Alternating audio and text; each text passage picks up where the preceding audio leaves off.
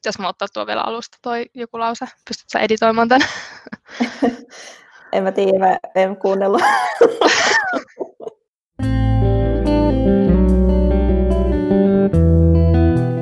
Kuuntelet Lukuvikaa, joka on kahden kirjan ystävän Essin ja Jennin podcast kirjallisuudesta, feminismistä, kulttuurista ja kaikesta siltä väliltä. Lukuvika on paljon puhetta kirjoista, luetuista ja lukemattomista. Hei kaikille ja tervetuloa kuuntelemaan Lukuvika-podcastin 24. jaksoa. Tässä jaksossa me puhutaan meidän unpopular bookish opinioneista, eli epäsuosituista kirjallisista mielipiteistä. Tämä on somen kirjayhteisöistä varsinkin tuttu ilmiö, jossa avataan siis nimensä mukaisesti omia kirjoihin liittyviä mielipiteitä, jotka eivät ole ehkä ihan valtavirran mukaisia. Se täytyy sanoa tästä jaksosta vielä alkuun, että sosiaalisessa mediassa nämä epäsuositut kirjalliset mielipiteet keskittyy aika paljon yksittäisiin kirjoihin, joista ei pidetä, tai vaikkapa joidenkin suosittujen fantasiasarjojen hahmoihin tai juonen käänteisiin, joista sitten keskustellaan, mutta me puhutaan tänään vähän yleisemmin kirjamaailmaan liittyvistä epäsuosituista mielipiteistämme. Ja voisiko jopa sanoa, että nämä on ehkä enemmän sellaisia, ei ihan täysin mm, unpopular, vaan ehkä enemmän semmoisia kiistanalaisia tai kontroversaaleja mielipiteitä. Vai mitä sanot Essi? Joo, suorastaan poleemisia, niin kuin äsken totesinkin. Kyllä. Mutta ennen kuin mennään näihin meidän poleemisiin mielipiteisiin, niin kerrotko, mikä on meidän tämänkertainen yhteinen lukuvikamme? Joo, meidän lukuvika on tämmöinen kulttiklassikko, eli David Foster Wallacein juuri suomennettu teos Päättymätön riemu, joka on tämmöinen hyvin rönsyilevä ja monimuotoinen ajankuva, jopa filosofinen tutkielma ja crazy comedy, joka käsittelee riippuvuuksia mainontaa, tennistä, elokuvateoriaa ja terrorismia, näin täältä kustantajan eli Siltalan sivuilta luettuna. Ja tämä Päättymätön riemuhan on tunnettu siitä tosiaan, että se on tämmöinen hyvin mammuttimainen ja valtava kirja, ja David Foster Wallacea on tituleerattu myöskin tämmöiseksi kielelliseksi neroksi, koska hän käyttää sellaista kieltä, joka on vaikeaa jopa englanninkieliselle ihmiselle, ja sen takia tämän teoksen suomentaminen on vienyt ihan hillittömästi aikaa ja vaivaa, ja nyt on kuitenkin tämmöinen kulttuuriteko tehty, ja kirja on suomennettu tänä vuonna. No Essi, johtuuko, että et ole lukenut tätä kirjaa vain siitä, että sitä ei ole suomennettu aiemmin?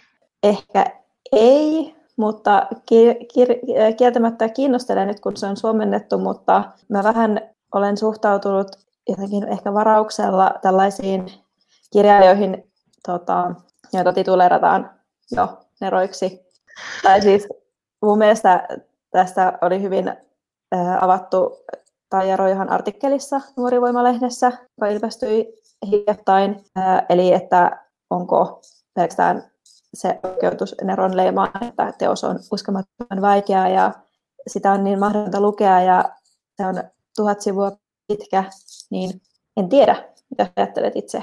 No, mä oon ihan samaa mieltä, että mun mielestä Taija Roiha tuossa tekstissään puki hyvin sanoiksi sen asian, mitä mä en itse ehkä ollut osannut pukea sanoiksi, että tuossa päättymättömän riemun markkinoinnissa ja esille tuomisessa, nyt kun se on vihdoin suomeksi ilmestynyt, niin on käytetty kyllä ihan äh, tieten tahtoen semmoista strategiaa, että tämä on nyt tosi vaikea ja tämä on tämmöinen Neron tekemä kirja ja vedotaan just siihen tiettyyn lukijasegmenttiin, joka ehkä jotenkin pystyy nostamaan omaa egoaan tai tuntee vetoa sellaisiin tosi vaikeisiin kirjoihin. Ja en myönnä, etteikö joskus itsellenikin olisi tällaista vikaa, mutta Taija Roihan myös hienosti avasi tuossa sitä, että mikä voi myös häiritsee tässä, että David Foster Wallace hän on ollut aikamoinen sika ja esimerkiksi stalkannut ja pahoinpidellyt entistä ää, tyttöystäväänsä käsittääkseni runoilijaa Mary Carria ja apoi miksi siihen Carrilta, niin kuin curry-ruoalta. No mutta kuitenkin entistä tyttöystävänsä. Ja tämä kaikki on jälleen, niin kuin aina tapahtuu, niin unohdettu, koska hän on väärin ymmärretty Nero, niin ei ketään kiinnosta, että onko hän kriipiukkeli vai ei. Niin, niin sen vuoksi suhtaudun vähän varauksella tähän kirjaan sekä Foster Wallacein henkilöhistorian vuoksi ja sitten sen, että jos kirjan itseisarvo on se, että se on tosi hankala, niin ähm, onko se riittävää? Niin, mä en tiedä, voiko, eikö neroutta olisi ehkä ennemminkin myös se, että kirjoittaa jotain, jonka kaikki voi tajuta, että onko tämä nyt se, että tajuaako tätä kirjaa vai ei, niin joku Neron meritti, en tiedä, mutta niin kuin me ollaan täälläkin monesti todettu tässä meidän podcastissa, että ohut kirja on hyvä kirja, niin voisiko tässä vetää jonkun yhtäläisyysmerkin, että päättymätön rievu on ehkä yliarvostettu, koska se on niin helvetin paksu. Ehkä. Mun on vielä pakko sanoa tuohon, että ö, viime vuosina mä oon myös itse jotenkin kypsynyt siihen ajatukseen, että todellista neroutta on nimenomaan kirjoittaa asioita sillä, että ihmiset ymmärtää niitä. Mä en muista, puhuttiinko me tästä meidän viime jaksossa, joka käsitteli Paddy Smithia, mutta mua häiritsi myös todella paljon siinä Antti Nylenin essee-pamfletissa koskien Paddy Smithia se, että hän käyttää todella paljon tosi hienoja sivistyssanoja, ja koska mä ärsytti ihan sikana, kun mä en tiennyt, mitä ne kaikki tarkoittaa, mulla oli tietenkin pakko mennä googlettaa ne. Ja sitten mä ymmärsin, että nämä asiat olisi myös voinut sanoa silleen kansankielellä, niin mä koen myös siinä sellaista niin kuin, oman itsensä turhaan nostamista. Joo, äh, mun piti vielä sanoa niin, että tästähän me päästiin jo hyvin tähän unpopular bookish opinion aiheeseen tällä meidän lukuvialla, koska musta tuntuu, että, että tuota, tämäkin on vähän tällainen epäsuosittu mielipide kritisoida tai suhtautua kriittisesti tällaiseen neroon. Totta, olet ihan oikeassa. Ja ö, en ole vielä päättänyt, luenko ton kirjan vai en, mutta täytyy sanoa, että ainakin varauksella suhtaudun. Mua jotenkin kyllä silti kiinnostaa, koska ö, että onko, onko se nyt oikeasti sen hypen arvoinen. Ja mä toivoin tätä mun äitiltä joululahjaksi, mutta äiti ei suostunut ostamaan sitä mulle, koska se on niin iso. Ai mä että äiti ei suostunut ostamaan, koska hänkin tiesi, että David Foster Wallace on kriipiukkeli, mutta tuo on ei. myös hyvä, hyvä syy. Joo. No, mennäänkö sitten niihin meidän varsinaisiin epäsuosittuihin mielipiteisiin? Joo, haluatko aloittaa? Joo, mä aloitan nyt tällaisella aika äh, raflaavalla ja ehkä myös kontrovers- kontroversiaalilla, mikä se sana nyt oli, väitteellä, että äänikirja ei ole oikea kirja. No huhu, aika painavaa Sa- tekstiä. Joo. No, okay. yhtä painavaa kuin David Foster Wallaceilla. Olen samankaltainen nero kuin hän. Mutta tota, mä ehkä nyt vähän selitän tätä mun väitettä tässä tarkemmin. Ja öö, mä nyt sanon tähän disclaimerin heti alkuun, että, että en pidä siis oikeasti äänikirjaa paljon huonompana, paljon huonompana kuin oikeaa fyysistä kirjaa, mutta mä jotenkin mm, siis uskon kyllä, että, että äänikirja kuullessa, niin jos on joku hyvä lukija, niin varmasti pääsee tarinan ja henkilöhahmoihin ja teoksen viestiin mainiosti mukaan. Mutta mä itse ehkä, mulla on tässä tämä mun opettajatausta tämän väitteen takana, koska ää, mä uskon kuitenkin, että pelkän äänikirjan kuunteleminen ei kehitä esimerkiksi kielitajua tai, tai tuota, luetun ymmärtämistä samalla tavalla kuin äänikirjan kuunteleminen.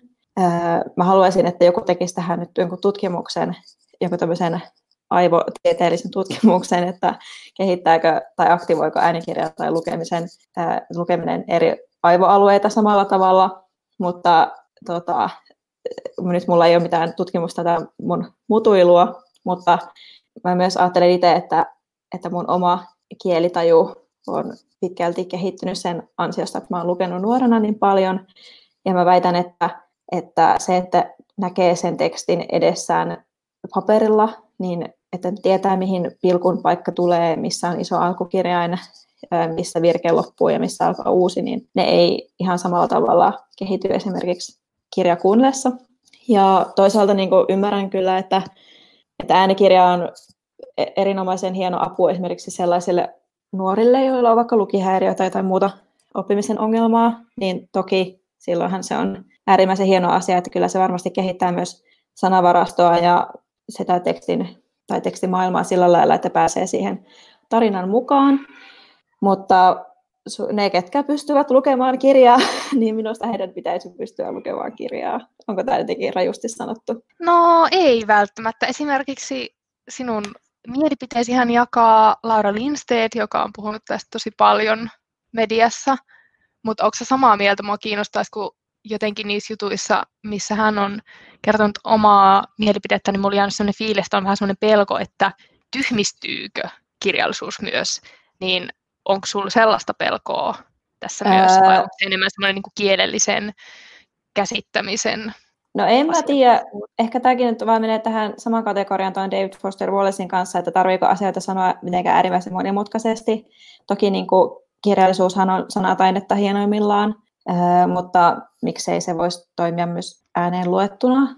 Tietenkin jos siis tehdään pelkästään kirjallisuutta ääni edellä, no en mä tiedä onko sekään huono asia, kyllä että kirjallisuutta tehdään myös viihde edellä, ja onko sekään nyt niin kuin sen kauheampi asia, mutta sitten mä mietin sitä, että kun äänikirjaa perustellaan usein, sillä, että se on niin helppoa, ihmiset on niin kiireisiä, että ne ei ehdi lukea kirjoja, vaan sen takia äänikirja on hyvä, koska sitä voi kuunnella samalla, kun tekee muita tai vaikka siirtyy paikasta A paikkaan B. Ja mä ymmärrän senkin, ja itsekin käytän äänikirjaa tällaisessa tarkoituksessa, mutta toisaalta halutaanko me elää semmoisessa maailmassa, jossa ei ole koskaan aikaa pysähtyä lukemaan kirjaa, että kaikki on vaan suorittamista, jos pitää tehdä monta asiaa samaan aikaan ja esimerkiksi pitää, tai samalla kun siivoaa, niin voi kuunnella äänikirjaa, joo, ymmärrän sen, mutta että jotenkin tuntuu, että, että onko tämä nyt menossa siihen, että kirjakin on vaan semmoinen, mitä mä yritän, yritän tässä nyt sanoa. Ei, kyllä mä ymmärrän. Joo, että, että ehkä olisi kuitenkin ehkä se kertoo taas tästä meidän hektisestä yhteiskunnasta, joka ei voi pysähtyä vain yhden asian äärelle kerrallaan. No ton huolen mä kyllä jaan ja ymmärrän hyvin ton pointin. Ja itsekin pidän kyllä ainakin omissa lukutavoissani silleen eri asiana sitä, että kun mä kuuntelen äänikirjaa tai kun mä luen oikeata kirjaa, koska niin kuin monet tutkimukset osoittavat, niin minä kuulun myös siihen valtaväestöön, joka kuuntelee lähinnä semmoista niin viihdekirjallisuutta ja kepeämpää kirjallisuutta äänikirjana, että sellainen uh, raskaampi teksti ei ehkä toimi siinä formaatissa ihan samalla tavalla. Mutta sitten mun silmiä avasi tosi paljon, kun mä katsoin kirjamessuilla semmoisen tosi kiinnostavan keskustelun äänikirjoista, jossa puhuttiin siitä, että esimerkiksi mediassa ja muutenkin yleisessä keskustelussa niin aika paljon jotenkin asetellaan vastakkain, niin kuin kaikissa muissakin asioissa on vastakkainasetteluja nykykeskustelussa, mutta siis ähm, silleen, että onko äänikirja hyvä vai huono, oikea vai väärä tapa ja se keskustelu, siinä oli siis mukana kirjailijoita ja sitten ähm, äänikirjapalveluiden ja kustantamojen edustajia, niin äh, se jotenkin avasi mun silmiä sille, että ehkä ei olekaan oikeaa tai väärää, että on vaan erilaisia formaatteja, jotka parhaimmassa tapauksessa tukee toisiaan, niin mä oon ehkä sitä mieltä äänikirjoista nykyään, että niitä ei pitäisi demonisoida, vaan että ideaalitilanteessa ne myös tukee sitä kirjallista formaattia ja kasvattaa sitä lukijakuntaa. Ja mä just luin myös jostakin tutkimuksesta, jossa en, ei ole nyt faktoja, että mikä tämä oli, mutta siinä todettiin, että aika paljon niin äänikirjapalveluiden kuluttajat on niin sanottuja uusia lukijoita, että se ei niin kuin, syö tavallaan sitä painetun kirjan myyntiä, vaan että uusia ihmisiä, jotka on löytänyt kirjallisuuden äärelle, niin siitä mä oon itse iloinen. Joo, ja ehkä tässä mun raflaavasti muotoilussa väitteessä, niin siis kun itsekin käytän äänikirjoja ja fyysisiä kirjoja, niin en niin näe kanskaan niitä toisenaan poissulkevina, mutta mun mielestä kirjan kuunteleminen ei kuitenkaan ole sama asia kuin kirjan lukeminen. Tähän perustuu tämä mun väite, ja ehkä siinä tosiaan nyt on vain taustalla se, että mitä mä ajattelen itse niin myös opettajana, mutta ja mä huomaan, että me nyt puhutaan mm. tässä myös eri asiasta, koska mä niin, puhun niin, siitä, että onko äänikirja hyvä vai huono asia, ja sä puhut siitä, että onko se erilainen lukukokemus tai erilainen kokemus vaikka jotenkin tiedon käsittelyn kannalta. Eli, eli ehkä meidän lopputulema tässä nyt sitten on, että äänikirja ei ole hyvä tai huono, vaan se on vain erilainen formaatti. Soitan näin. Mun seuraava väite tai mielipide on se, että mä en koskaan tee to be read pinoja, eli sellaisia kirjapinoja, että mitä mä aion lukea seuraavaksi, tai mä en pahemmin edes suunnittele hirveänä, että mitä mä luen seuraavaksi. Ja mä aina katson ihailen kirjasomesta, kun ihmiset tekee vaikka joka kuukauden alussa sellaiset, että nämä aion lukea tässä kuussa. Mutta mä en vaan ole kykenevä siihen. Eli en tee sellaisia. Joo, ei siinä varmaan ole mitään väärää. Mä siis teen itse semmoisia pinoja ja yritän suunnitella, mutta en koskaan noudata sitä mun suunnitelmaa, niin, niin, niin niin. Suuri mysteeri on se, että kun ihmiset tekee niitä ja esittelee niitä, niin onko se vaan mun päässä se kuva, että kaikki myös pysyy niissä lukusuunnitelmissa, vai onko se vaan vähän enemmän semmoista niin kuin fiilistelyä ja suunnittelua? Niin, ehkä se on semmoista toiveajattelua ja just kyllä mä itse kanssa niin tykkään fiilistellä ja musta on ihanaa tehdä kirjoissa kaikenlaisia pinoja, ja, koska ne on myös esteettisesti hienoja, niin, ja hirveästi suunnitella, että nyt minä kyllä luen nämä mahtavat klassikot ja sitten nämä kaikki, mitä minun kirjahyllyssä on lukemattomina, mutta sitten tulee aina joku uusi kirja tai ei aina fiilistä tai, tai ei jaksa, niin sitten se kosahtaa. Joo, mä sainkin tässä oikeastaan semmoisen aha-elämyksen nyt, että ehkä ne to be ei olekaan sellaisia orjallisesti noudatettavia, ja vain koska olen itse semi-kontrollifriikki, niin sen takia mä en voi tehdä niitä, koska jos mä tekisin sellaisen, niin mä ajattelisin, että nyt mun pitää noudattaa tätä, niin sen takia mä oon vähän niin jättänyt sen koko asian sivuun. Mä oon huomannut, että elämässä ja siis muussakin kuin vain lukemisessa, niin on hyvä olla tavo- paljon tavoitteita, koska sitten suuri osa niistä ei toteudu kuitenkaan, niin sitten joku yksi tai kaksi ehkä toteutuu ja sitten tulee hyvä mieli. Totta. Ehkä mä otan tuon mun ohjenuoraksi kanssa. Paljon tavoitteita, vähän aikaansaamista. Joo. That's about that. Joo, no mun seuraava ää, tämmöinen epäsuosittu mielipide on se, että mä vihaan pokkareita. Vihaatko niitä oikeasti vai onko tota no, en vihaa. Mutta mä, tää on taas tää, mä joskus sanoin sulle, että mä en oikein tykkää pokkareista, niin sait silleen, sä vihaat niitä. Mutta siis en vihaa. Sen lisäksi, että olen kontrollifriikki, minulla on myös toinen mairitteleva luonteenpiirre, nimittäin liioittelu. Eli, Joo. Niin. No, mutta, mutta äh, mä en siis, tai siis jos pitää valita, että ostanko kovakantisen kirjan vai pokkarin, niin ostan aina kovakantisen, koska se on musta esteettisesti hienompi ja se pysyy paremmassa kunnossa ja se näyttää paremmalta hyllyssä ja niin päin pois. Mä en tykkää sitä pokkareista, kun ne menee jotenkin uhjusiksi ja oudoiksi ja rumiksi. Mä oon ihan samaa mieltä tuosta, mutta ehkä surullisinta tässä koko pokkarikeisessä on se, että mä en aiemmin ollut kiinnittänyt asian huomiota lainkaan. Ja sen jälkeen, kun sinä kerroit minulle lainausmerkeissä vihaavasi pokkareita, niin sen jälkeen mä oon kanssa ollut vähän silleen, että mä en jotenkin ole pokkareiden ystävä enää.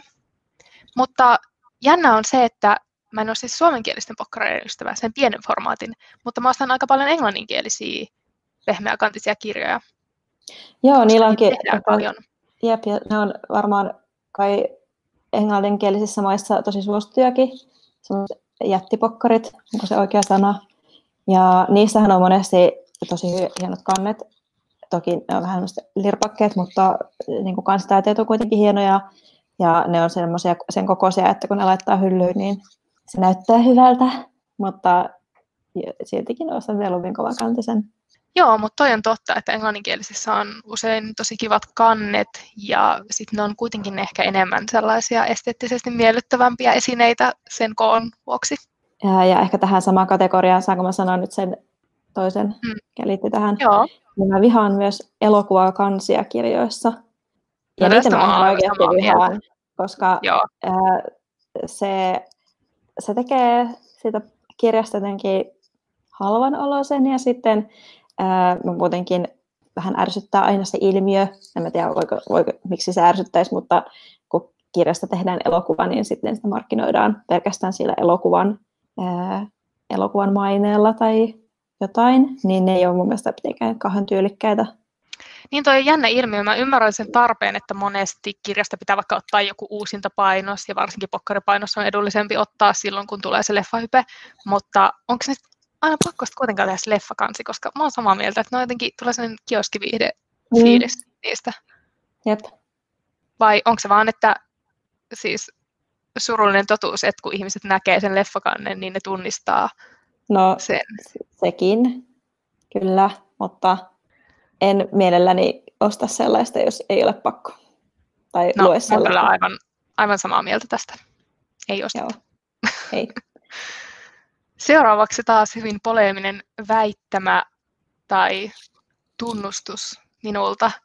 Eli en käytä kirjastoja enää. Mitä ihmettä? Miten et voi käyttää niin. kirjastoa? Me ollaan puhuttu tästä ehkä ennenkin, varsinkin meidän sen sijaan kirjakampanjan yhteydessä. Ja... Vihaatko sinä kirjastoa? en vihaa, rakastan kirjastoja. Öm, se johtuu monesta asiasta ja yksi niistä on se, että mä nykyään jotenkin äh, luen niin paljon just sellaista niin kuin uutta ja sitten tavallaan ennalta määrättyä vaikka työn takia kirjallisuutta, että mulla ei hirveänä aikaa lukea mitään, kun kirjastot oli mulle ennen semmoisia ihania haahuilupaikkoja, missä saatoin löytää jotain vanhempia kirjoja tai saada, että aah, tämän mä haluaisin lukea. Niin tämä on tosi surullista sinänsä, että mun lukeminen on niin sellaista rajattua tietyllä tapaa, rajoitettua, että, että mulla ei ole enää semmoista aikaa tai tarvetta mennä, tai tarve ehkä olisi, mutta aikaa mennä sinne pyörimään ja etsimään jotain vaan fiiliksen mukaan. Toinen on se, että Helsinkiin muutettuani, niin uutuskirjoja on valitettavasti tosi hankala saada Helsingin kirjastoista just silloin, kun ne tarvis vaikkapa jotain työtä varten tai ihan vain jos haluaisi lukea ne. Ja musta olisi muuten sivumennen sanoen tosi ihanaa, jos joku kirjastoalan ammattilainen voisi kommentoida meille tai kertoa, että mistä se johtuu, että niitä on niin vaikea saada tai onko niitä kappaleita sit liian vähän. Obviously on, koska vaikka uutuskirjoilla on niin suuri tarve, johtuuko se vain rahoituksesta vai jostain muusta, mutta joka tapauksessa tämä on yksi syy, että mä en ole sellainen ihminen, että mä olisin siellä ö, ensimmäisten joukossa varailemassa niitä, niin en mä niitä myöskään sitten sieltä saa. Ja kolmas syy on se, että en millään tavalla väheksy kirjastoja ja rakastan niitä, mutta mun mielestä kirja-alaa pitää tukea myös ostamalla kirjoja. Ja sitä mä nykyään teen aika paljon. Ymmärrän, että kaikilla ei ole mahdollisuutta tai halua sitä tehdä, mutta minä kyllä nykyään melkein ostan ne kirjat, mitä mä haluan.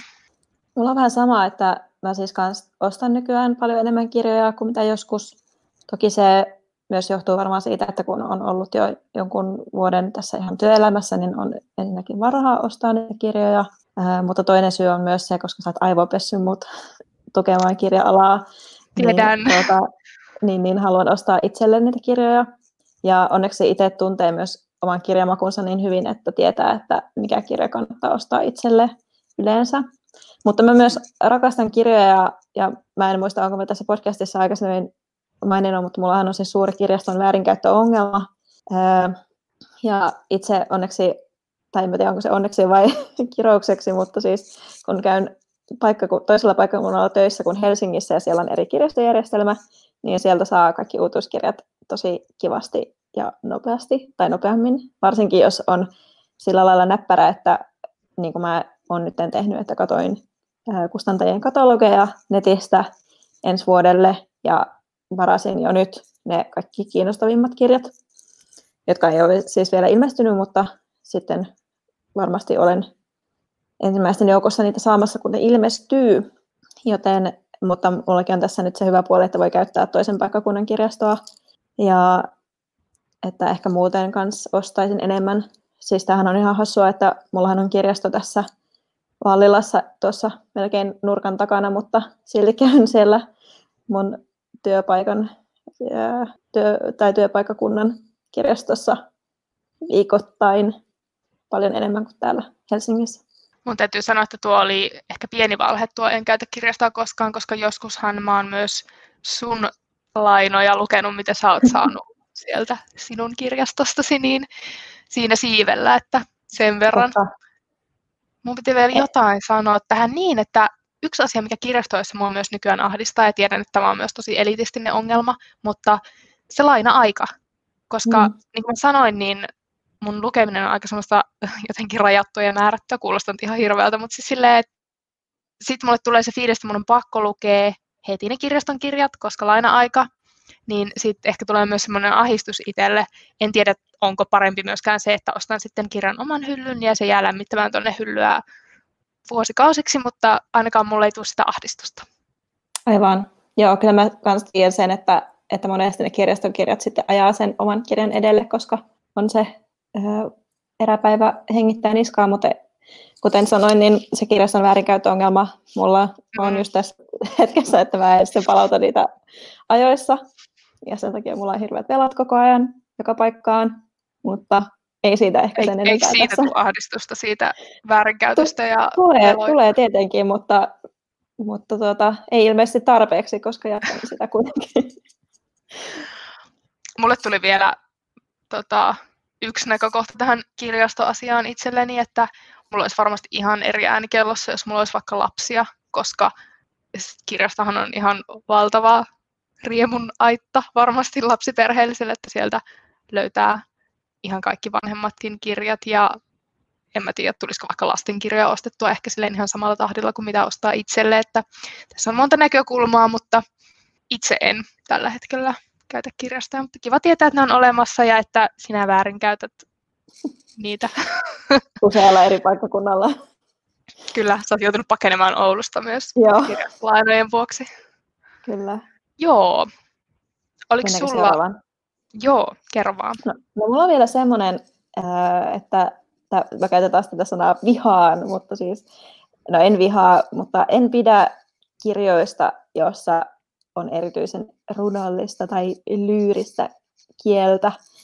Tai jotenkin mulla ehkä jo lähtökohtaisesti nousee karvat pystyyn, jos vaikka kirjaa markkinoidaan sillä, että siinä on jotenkin upean kaunista ja runollista kieltä, koska mun mielestä se usein on öö, jotenkin tosi kikkailevaa ja se voi toimia niin kuin tehokeinona aina välillä ihan kivasti, mutta musta on tosi raskasta lukea tekstiä, joka on lyyristä ja runollista. Ja tämä on nyt vain mun henkko mielipide, varmasti joillekin se on taas semmoinen, että nimenomaan haluaa lukea sellaista kieltä, mutta mun mielestä kieltä voi käyttää oivaltavasti ja uudella tavalla myös ilman, että sen tarvii olla erityisen runollista. Joo. Joo. Mä oon oikeastaan ihan samaa mieltä tosta. Ja on ollut jo ennen kuin kuulin, että sä oot samaa mieltä. Et ole influensoinut minua tässä, mutta siis mulla on sama, että jotenkin se on jo semmoinen triggeröivä asia, jos lukee vaikka jostain kustantajan katalogista, että tämä uutuusteos käyttää kieltä runollisesti ja jotain, koska mä oon samaa mieltä, yksi esimerkki, esimerkiksi mikä mulle tulee mieleen on Pauliina Rauhalan Taivaslaulu, niin mun mielestä siinä oli just semmoista tosi niin kuin lyyristä kieltä, ja se tuntui musta sen takia tosi raskalta lukea, koska oli jotenkin silleen, että ei ikinä päästä asiaan, tai you know. Joo. Ja mä oon kanssa ehkä enemmän, nämä on toki makuasioita, mutta just sellaisen kirjallisuuden ystävä oikeastaan pidän sitä niin kuin jotenkin mm, upeimpana tapana käyttää kieltä, että jos sä pystyt tiivistämään tai kirkastamaan jonkun ajatuksen silleen tosi um, jotenkin korottomaksi, mutta koskettavaksi lauseeksi, niin ehkä sellaiset on sellaisia, jotka koskettaa mua enemmän. Niin ainakin, tai itselle tulee just tuosta tyylistä mieleen esimerkiksi Tuve Jansson, ja esimerkiksi hänen teoksessa Kesäkirja, jossa mun mielestä on jotenkin tosi äh, tavallaan eleetön tyyli, joka kätkee kuitenkin sisälleen ihan uskomattomia oivalluksia ihan muutamassa virkkeessä tai muutamassa sanassakin jopa. Ja siinä ehkä näkyy myös se, tai Tuven piirustustyylissäkin on vähän samalla, että muutamalla viivalla saa aikaan paljon, niin pidän itse sellaisesta enemmän, koska jotenkin musta tuntuu, että semmoista lyyristä ja runollista tyyliä kirjoitteli itsekin joskus yläasteikäisenä, kun ajatteli, että kirjallisuuden, kirjallisuus on hienoa silloin, kun se kuulostaa hienolta. Ja varmasti senkin voi tehdä tyylikkäästi. En sano, että itse yläasteikäisenä olisin osannut tehdä mitenkään erityisen tyylikkäästi, enkä vieläkään osaa tai osaisi, jos vaikka kokeilisinkin, mutta siis ei vaan jotenkin iskee minulle henkilökohtaisesti. Joo, on ihan samaa mieltä. Mun mielestä myös Rachel Cusk on hyvä esimerkki siitä, että hän osaa jotenkin kiteyttää isoja ajatuksia pieneen lauseeseen. Siitä mä tykkään. Kyllä. Oliko meillä vielä... Sä halusit tunnustaa sun syntejä vielä. Mä keksin itse asiassa toisenkin synnin tunnustettavaksi, mutta okay. no, mä kerron sen nyt, Joo. koska tämä tuli yhdessä keskustelussa mun ystävien kanssa esiin jokin aika sitten, ja he kaikki olivat kovin järkyttyneitä siitä, että mulla ei ole kirjahyllyä, mm. ja mun kirjat on vaan tämmöisissä kauheissa pinoissa täällä mun kotona, niin mä oon, mun mielestä se on pöyristyttävää ja mä haluaisin nyt korjata tämän asian ja ajan heti ensi vuoden alussa hankkia kirjahyllyn, niin se oli mun tunnustus. Joo. Ja toinen tunnustus on se, että mikä ei tule varmaan kenellekään meidän kuuntelijalle tai sinulle yllätyksenä, että minä olen ollut todella tuomitseva lukija. Me olemme kaikki olleet, Jenni. Ja olen vieläkin, mutta Sama. jotenkin mulla on viime aikoina auennut tämmöinen ihan, ihan uudenlainen ymmärrys siitä, että mä oon aiemmin tuominnut tosi paljon tämmöisiä, miten niitä nyt kuvailisi, ehkä semmoisia populaareja teoksia, jotka on minun mielestä sisällöltään jotenkin toisteisia tai köyhiä tai jotain tämän tyyppistä. Tähän on tullut hyvin esiin meidän entisessä osiossa nimeltä En ole lukenut tuomitsen silti, jossa mä oon tuominut esimerkiksi Tuomas Kyröä ja Raija Orasta ja varmaan monia muitakin heitä lukematta. Mutta nykyään mä oon tajunnut, että hei, näillekin kirjoille on lukijansa ja ei ole minun asiani tuomita, mitä muut haluavat lukea. Mutta ehkä sitäkin enemmän mä oon ymmärtänyt sen, että nämä, näille teoksille on tilausta myös siinä mielessä, että tällaisten tosi suosittujen teosten myynti kannattelee koko alaa ja turha niitä on demonisoida minun ö, snobismini vuoksi. Ja sitähän seuraa sekin hyvä, että kun isoilla volyymeilla myydään tällaisia suosittuja teoksia, niin sitten kustantamat pystyvät kustantamaan myös vaikka marginaalisempaa materiaalia, niin tämä on nyt tämmöinen julkinen synnin tunnustus, että mä oon kyllä ollut nyt tässä ihan väärässä ja olen ollut snobi ja en halua enää olla snobi. Hyvä Jenni. Eikö ensimmäinen askel parannukseen ole ongelman myöntäminen? Kyllä. Mä, mä liityn kyllä. sun joukkoon kyllä tässä, koska itsekin on, on viime aikoina kiinnostunut jotenkin erityisesti viihdekirjallisuus, osittain myös siksi, että aivoni ovat ää, mössöä tässä, tähän aikaan vuodesta ja kaiken David Foster Wallacein lukeminen tuntuu vaikealta, niin haluaisin vinkkejä hyvistä viihdekirjoista. Ja eikös vanha kunnon Jörn Donnerkin sanonut, että lukeminen kannattaa aina. Öö. Siterasin, siterasin häntä. Niin, niin, niin ehkä kaikki lukeminen ja kirjallisuus on arvokasta sinänsä. Öö, mä myös ajattelin tuossa tota snobismi, snobismi-ajatusta, että itsekin välillä olen ajatellut, että taas niin kuin oman ammattini kautta, kun sä äsken toit ilmi, tai esille tätä sun työnkuvaa, tai siis, että miten sun työ on vaikuttanut siihen ajatteluun, niin kun omassa työssä tietenkin nuorison kanssa painiskelin sen ongelman kanssa, että, että lukeeko nuoret ja miten, mitä heille voisi tarjota luettavaksi, niin ehkä mediassakin on ollut esillä viime aikoina se, että, että on kirjoitettukin tämmöisiä kirjoja niin kuin vähän lukevat pojat mielessä, ja ne on ehkä yleensä sitten sellaista alapaa huumoriosastoa, ja sitten jotkut on olleet huolissaan siitäkin, että onko tämä nyt aliarviointia poikia kohtaan. Voi olla, eihän kaikki pojat halua lukea sellaista, toisaalta jotkut tytöt haluaa lukea ja näin päin pois.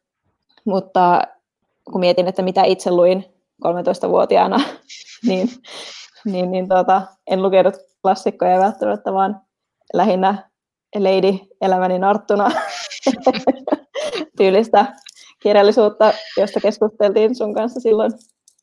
Kyllä. Sitten, jossa, jonka juonikuvia on aivan älytön ja eikä kirjalliset ansiot ole kovin mairittelevia tai jotkut Bertin päiväkirjat tai jotain muuta vastaavaa, mitä silloin teininä tuli luettua ja silti minusta on kasvanut ihan täyspäinen aikuinen tietääkseni, niin, niin ehkä kaikille kirjoille on paikkansa ja aikansa ja lukijansa ja ehkä on hyvä, että ihmiset on ylipäätänsä kiinnostuneita kirjallisuudesta ja lukemisesta. Joo, ihan sama fiilis. Ja nyt kun muistelee vaikka, mitä on itse lukenut sellaisia upeita klassikkoja kuin vaikka Animorphs-sarjaa tai jotain Amy Kloonityttöä, niin ähm, kyllä se lukeminen varmasti pitää aina, oli sitten lapsi tai nuori tai aikuinen, niin aloittaa sieltä, mikä itseä kiinnostaa, koska eihän mikään pakkopulla kiinnosta ketään. Joten ehkä meidän viestimme itsellemme ja muille on olla sallivampia kaikkien kirjallisuuden genreen suhteen. Olisiko näin? Joo. Mutta on jotenkin mulle tämä viesti, koska oh, näin vaan on. No, mutta hyvä, että sait sen pois sydämeltäsi ja minäkin sain tämän pois sydämeltäni, niin ehkä voidaan jatkaa uuteen vuoteen sallivimmassa, salvimmassa merkeissä. No todellakin. Hei, kiitos kaikille, että kuuntelitte meidän uusimman jakson. Ja jos ja kun luultavasti palaamme langoille vasta ensi vuonna 2021, niin hyvää uutta vuotta kaikille. Hyvää uutta vuotta.